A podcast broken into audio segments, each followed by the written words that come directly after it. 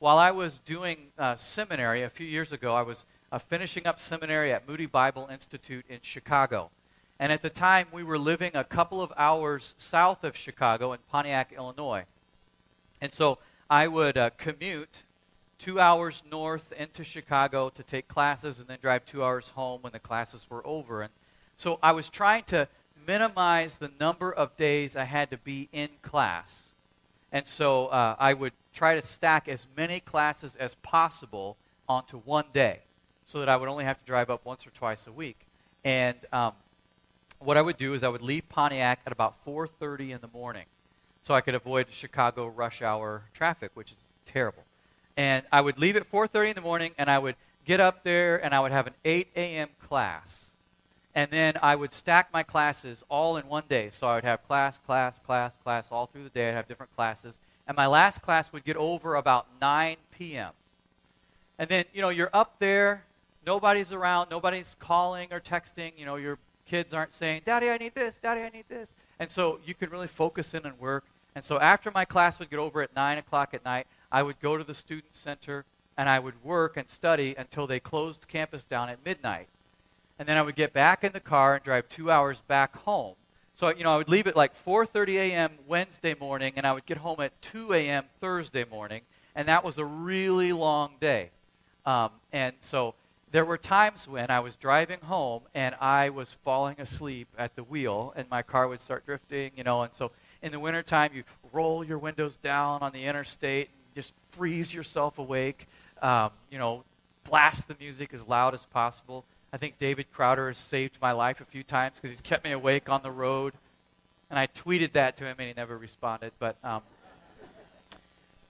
you know, you, and, and, and I'll be honest, there are some times when I drove home and I remember getting into my car in the Moody Bible Institute parking lot, and I remember getting out of my car in my driveway, but I don't really remember anything in between there. Um, and somehow God got me home. And uh, there were just times when I thought, how can I stay awake and get through this? Because I just don't have it in me.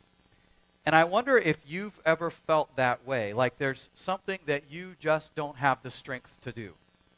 Have you ever felt like, how am I going to get through this season, this time, this struggle?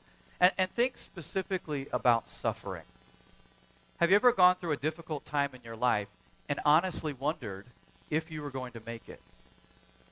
And you really didn't know. How do you handle that kind of suffering? How do you handle hardship and challenges in life? Do, does, you, does your suffering cause you to sort of fall asleep on your faith? Do, do you begin to question the goodness and the character of God? You know, how could a loving God allow such pain?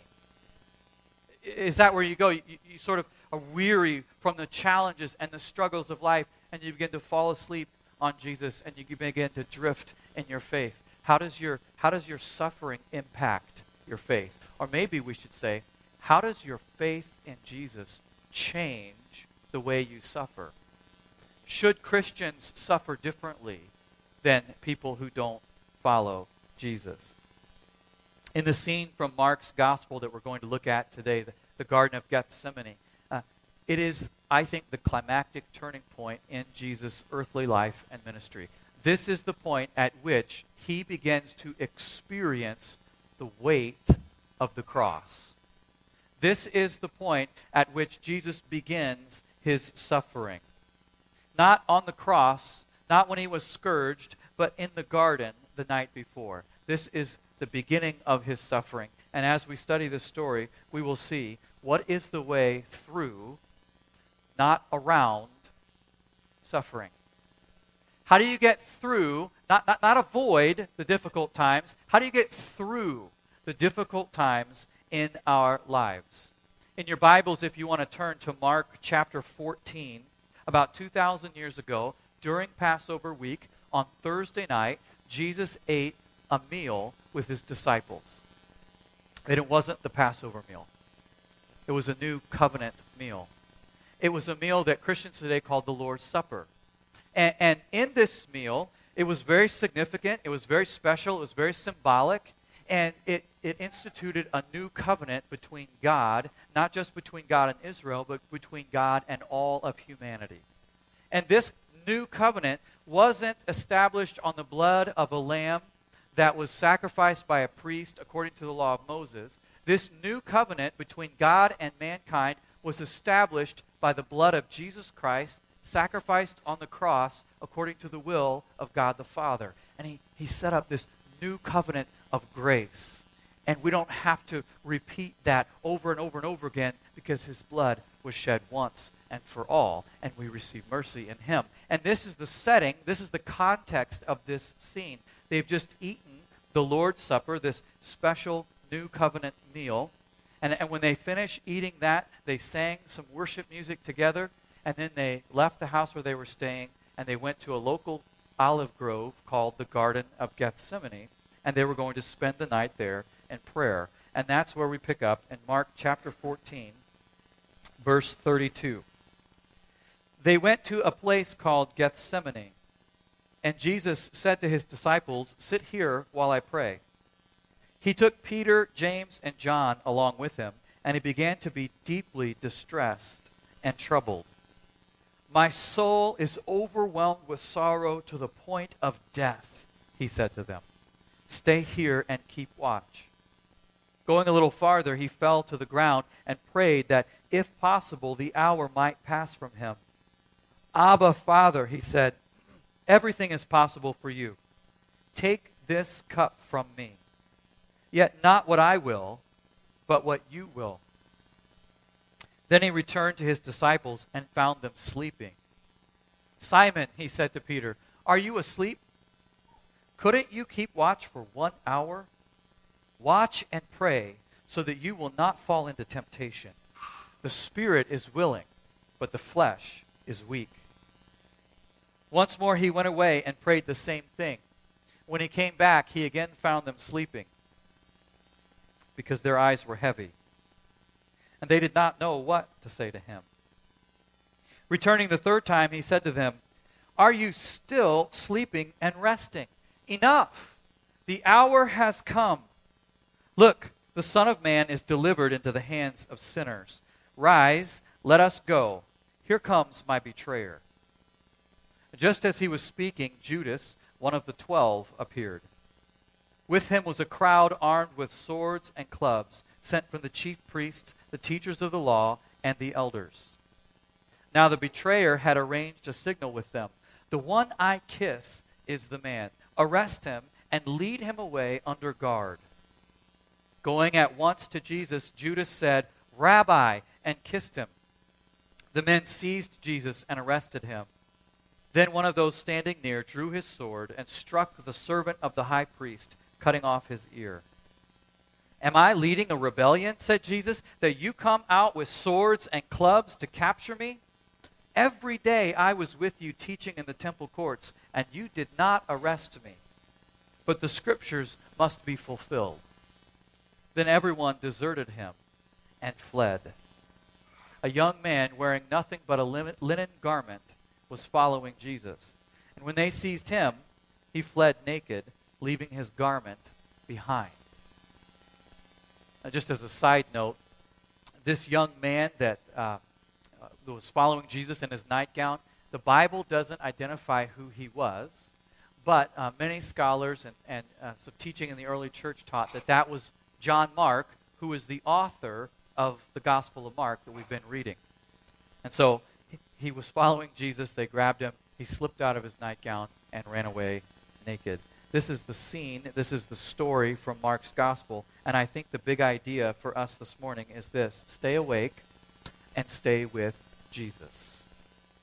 When you are facing the darkest night of the soul, when you are struggling in the deepest depths of despair, when you, you feel like you have no hope and no alternative, when you are suffering, stay awake and stay with Jesus. Here's how Jesus said it in verse 38, which I think is the key verse of this passage Watch and pray so that you will not fall into temptation. The spirit is willing, but the flesh is weak.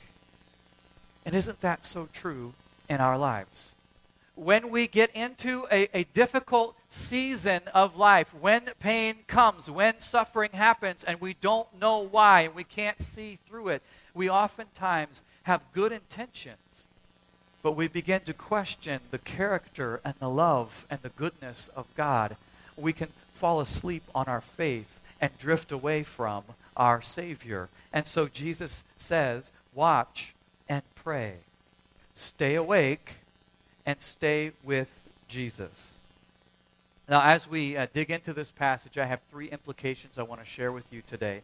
And I want to give credit to uh, Tim Keller, who is the author of a really great book on the Gospel of Mark called uh, Jesus the King. It's an excellent book. I would highly recommend it. Jesus the King by Tim Keller, the study on the Gospel of Mark. And his perspective on this passage really challenged me and really helped me in my study. So I want to share that with you this morning. I think there are three implications for us to consider and apply to our lives from this scene in the Garden of Gethsemane. And the first one is this sometimes suffering is part of God's plan. Sometimes difficult times in life are part of God's will for us. I think one of the most profound truths in this story is that Jesus' suffering was not a surprise to God. It was not. Nobody was surprised by this except the disciples. Because Jesus' suffering was part of God's plan for his life. In verse 41, Jesus says, The hour has come. It's time. I've seen it coming. I know that it's here. Now it's here. The hour has come. This hour, the hour of his suffering, had been foretold over 700 years before Jesus was born by the prophet Isaiah. Listen to these words from Isaiah chapter 53. Who has believed our message, and to whom has the arm of the Lord been revealed? He grew up like a tender shoot, like a root out of dry ground. He had no beauty or majesty to attract us to him, nothing in his appearance that we should desire him. He was despised and rejected by men, a man of sorrows, and family with suffering.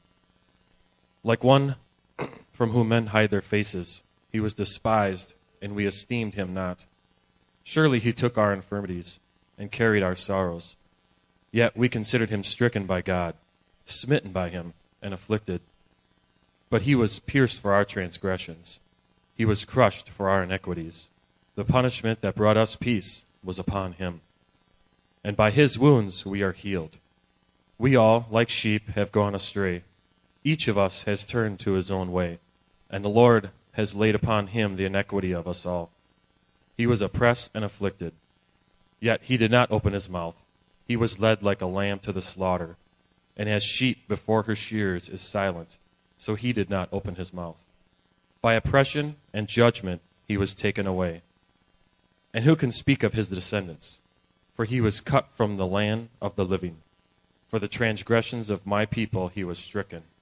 He was assigned a grave with the wicked and with the rich in his death though he had no, though he had done no violence, nor was any deceit in his mouth. Yet it was the Lord's will to crush him and cause him to suffer. And though the Lord makes his life a guilt offering, he will see his offspring and prolong his days. And the will of the Lord will prosper in his hand. After the suffering of his soul, he will see the light of life and be satisfied. By his knowledge, my righteous servant will justify many and he will bear their iniquities. Therefore, I will give him a portion among the great, and he will divide the spoils with the strong, because he poured out his life unto death, and was numbered with the transgressors. For he bore the sin of many, and made intercession for the transgressors. Those words are so moving and powerful. And to know that they were written over 700 years before Jesus was born is amazing. His suffering was not a surprise, it was part of God's plan. And as the Pillar New Testament commentary says, what profound irony Gethsemane reveals. For when Jesus feels most excluded from God's presence, he is in fact closest to God's will. The moment when Jesus began to experience separation from God the Father, when he felt like God was farther away than he had ever experienced before, he was in fact exactly in the center of God's will. Jesus' suffering was part of God's plan for his life, and sometimes our suffering is part of God's plan for our lives.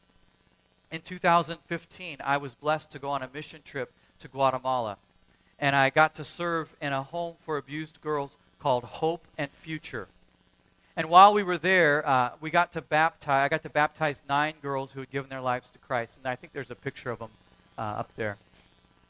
So we had this baptism service, and we invited the whole community to come out and hear the gospel and see these girls get baptized. And there were about 120 people that showed up for this baptism service. And one of these young ladies, her name was Yuri, and she was 15 at the time. And she wanted to share her testimony with the gathering of people who had come to see her get baptized. And she stood up and she began to speak.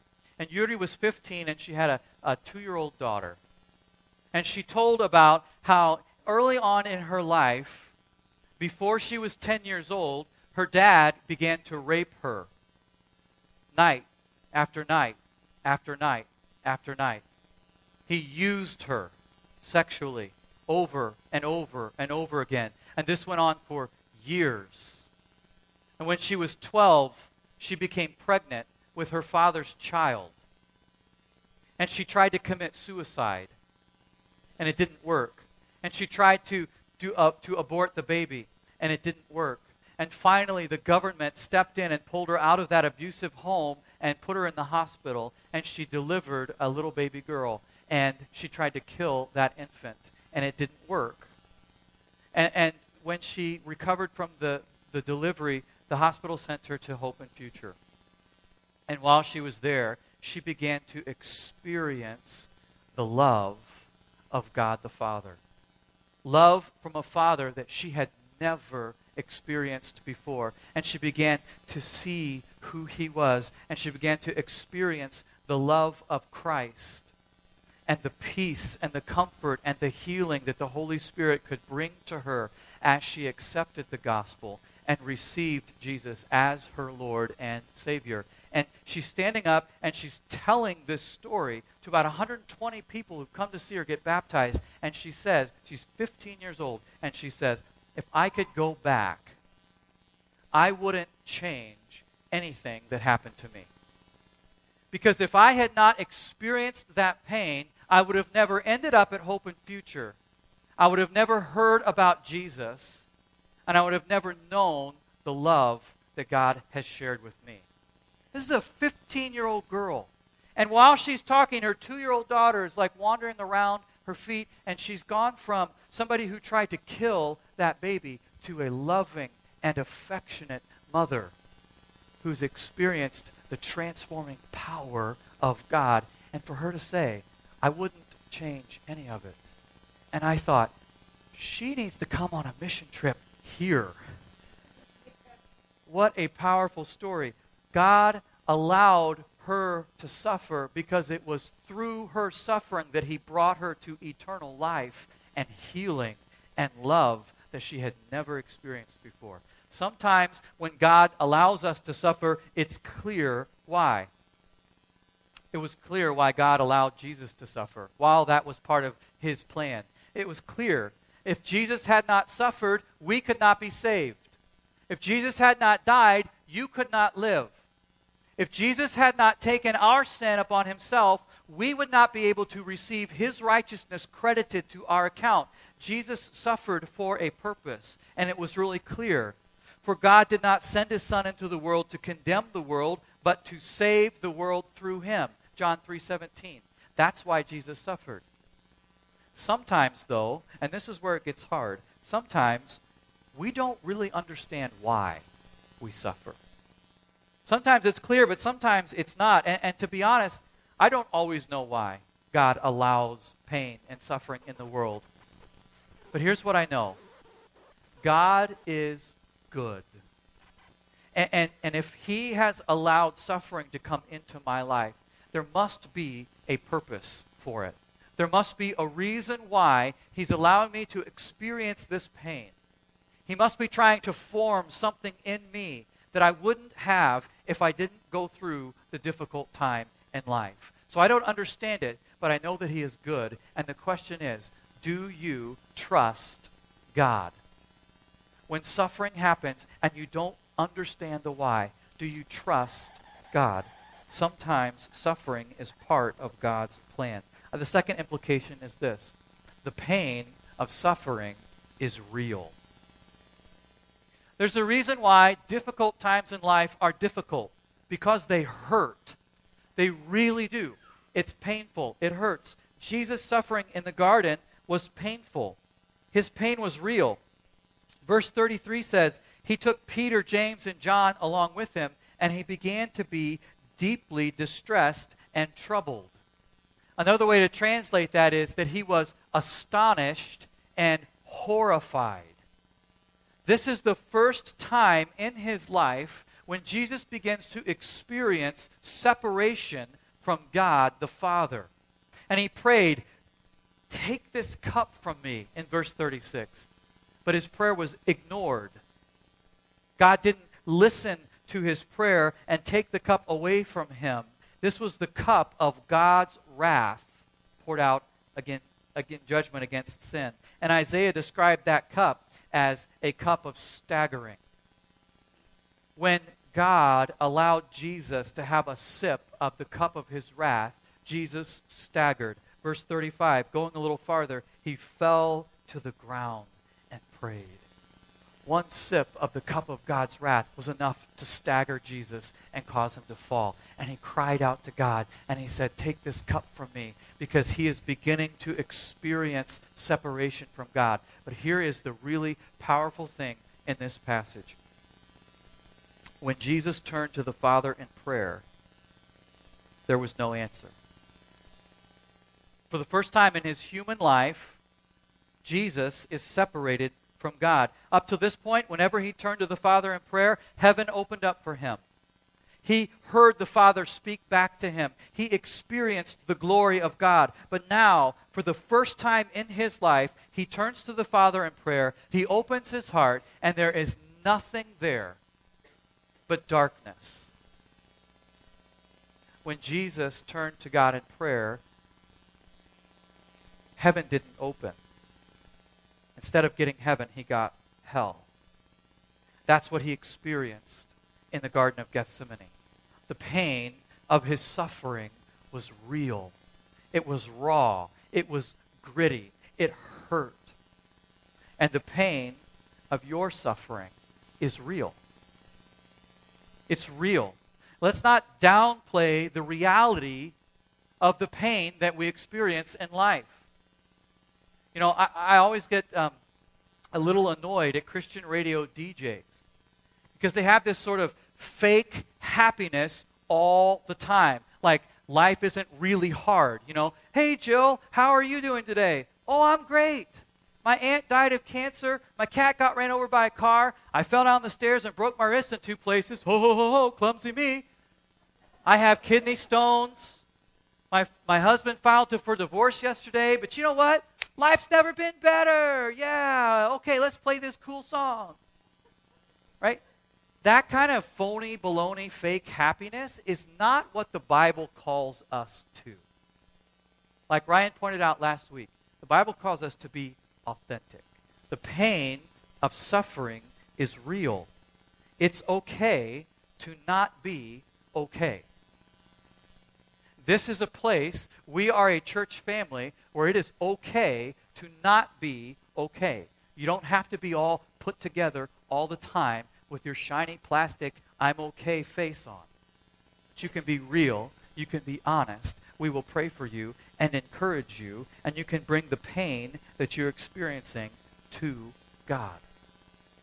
And that brings me to the third implication from this story. The way through suffering is to stay awake and stay with Jesus. You can get through difficult times in your life when you watch and pray with Jesus. Because here's the truth in Jesus, we have a God who understands what it means to suffer. God endured the worst suffering possible because of his great love for us. And because he suffered for us, as one of us, he suffered with us. Jesus understands your hurt and your pain and your loss. He understands your suffering. And in Him, we find the strength we need to get through the dark so- night of the soul. You don't have to suffer alone. Jesus is there for you. Have you ever been abandoned? Jesus was abandoned. Every single one of his disciples deserted him. Have you ever been betrayed? Jesus was betrayed by Judas, one of his best friends. Have you ever been rejected? Jesus was despised and rejected by men, a man of sorrows and acquainted with grief. Have you ever been lied about? Jesus was falsely accused, and those lies led to him being tortured to death on the cross. Have you ever lost a loved one? Jesus experienced separation from God the Father. He literally experienced hell for you. He understands your suffering. And Jesus suffered so that we would not have to suffer alone. The way through suffering is not a way around suffering. We can't avoid it. Sometimes suffering is part of God's plan, but the pain of suffering is no match for the love of Christ. And the way through suffering is to stay awake and stay with Jesus. It is to watch and pray so that you don't fall asleep on your faith, so that you don't fall into the temptation to question the goodness of God, but so that you come to God and bring your pain and your suffering. And if you stay awake and stay with Jesus, He will get you through. And you say, that sounds good. That's, that's a nice and encouraging message. Thank you. But how do we actually do this in our lives? I think Mark gives us the key to how we can stay awake and stay with Jesus in verse 36. It's the word Abba. The word Abba is an Aramaic word that literally translated means Papa. It was a very intimate and informal word that children would use to call their fathers, kind of like how my boys sometimes call me Daddy. And, and because of the very intimate and personal nature of the word Abba, the Jews did not address God in this way. They felt that was disrespectful. They didn't feel that personally connected to God in an intimate way. So they would never refer to God as Abba. But Jesus does in this story. That's the kind of intimate relationship Jesus had with God the Father. That he can come to God and say, Abba, Papa, Daddy, take this cup from me. And I'll tell you this as a father myself, there is nothing in this world that moves my heart more deeply than when one of my boys is hurting, when they're scared, when they don't understand what, what's going on, when they don't know what's happening, and they cry out and they say, Daddy, help! Daddy, help me!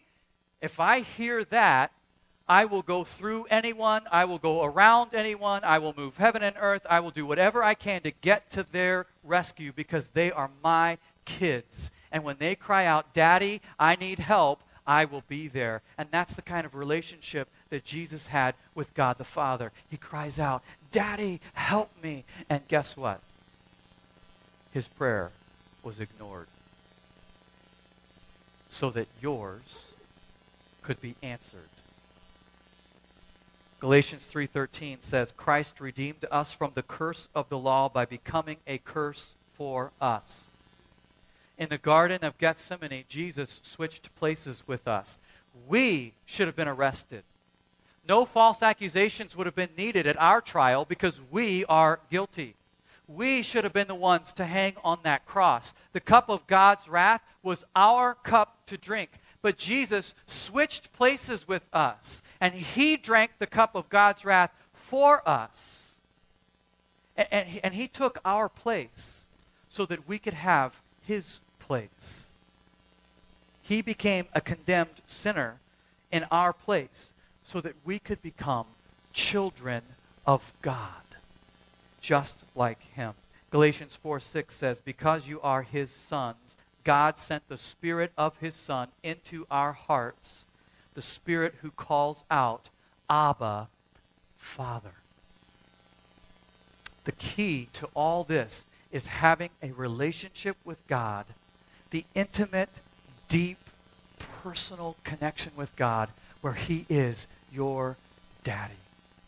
Where you can come to Him with all the pain and all the struggles and all the suffering, and you could say, Daddy, help me. Daddy, I need this. Daddy, it hurts. And when God the Father hears his kids crying out for help, he will move heaven and earth to come to where you are and to walk through that with you and to pour his love out on you because he is your papa. He is your daddy. And you are his child. And he loves his kids. That's the God that we serve. And that's why Jesus said, Abba, Father. And his prayer was ignored so that ours could be answered. The key to staying awake and staying with Jesus is to bring your suffering to your Abba Father, to your Papa God, to your Daddy, and receive his love poured out for you. Suffering is part of his plan, and the pain is real, but our God is a daddy who works through that pain to love us and lavish such grace and mercy on us that we can't even comprehend.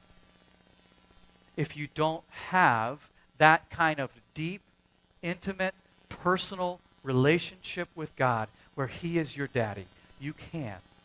And that's the first step to walking through the challenges and the sufferings of life. So I'm going to invite the worship team to come back up, and I'm going to invite some prayer partners to come up. We're going to respond Jesus said, Watch and pray.